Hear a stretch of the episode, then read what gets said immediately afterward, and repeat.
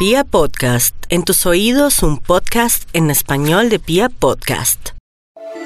Y llegó la luna llena de agosto, una luna realmente esplendorosa. La primera recomendación para nuestros queridos oyentes es que esta tardecita, 6 de la tarde, estén pendientes de la luna y su eh, aparición allí por el horizonte, porque el sol a esa hora declina, el sol se oculta y la luna aparece esplendorosa.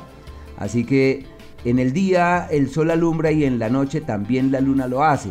Y en el mundo de la astrología cada cambio de luna tiene una implicación puntual. Por ejemplo, esta luna llena es una luna llena que se llama eh, la luna de la claridad verdadera, porque estamos en el mes de la luz. Es un mes en donde el exceso de claridad, el exceso de luz que se hace presente eh, conlleva a que sea una temporada perfecta para ver con nitidez, para conectarse con lo que es, para resonar alto, para vibrar alto. Entonces es una temporada muy bella en todo lo que tiene que ver con la comprensión, con la claridad. Por eso es que en Oriente sobre todo la gente se dedica a meditar, a realizar trabajos interiores. O sea, hay que vibrar en una tonalidad alta. Ese es el gran trabajo ante una luna magnífica como esta.